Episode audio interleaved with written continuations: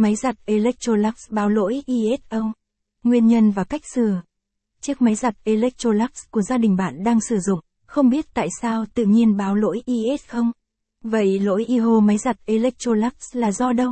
Khi máy giặt Electrolux báo lỗi ISO thì sửa như thế nào? Hãy cùng Điện lạnh Thịnh An tìm hiểu qua bài viết này nhé. Nguyên nhân máy giặt Electrolux báo lỗi ISO.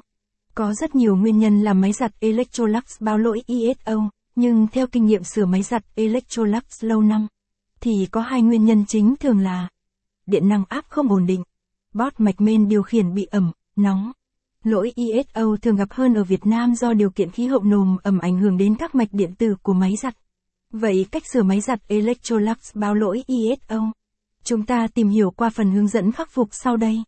Cách sửa máy giặt Electrolux báo lỗi ISO. Trong trường hợp điện năng không ổn định thì chúng ta nên tắt máy giặt.